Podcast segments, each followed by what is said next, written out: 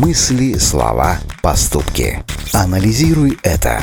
Измени свою жизнь с помощью популярной психологии. Хотите, расскажу вам один забавный факт. Вы видите то, о чем больше всего думаете. Проверить это очень просто. Ну, скажем, купили вы на рынке новое пальто, и в этот же день начинаете замечать на улицах других людей, которые ходят в точно таком же пальто. Происходит это потому, что после покупки одежды вы думаете о ней намного чаще, чем думали до этого, и ваш мозг попросту на это реагирует. Анализируй это.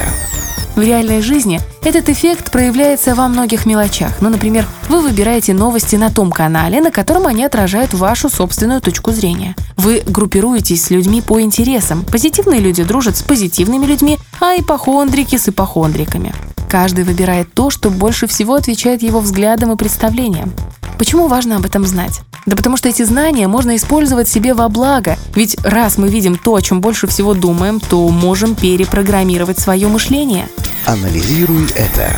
Это особенно полезно во время стресса. Психологи рекомендуют почаще задумываться о хорошем, ведь чем чаще это будет происходить, тем быстрее пройдут последствия стресса.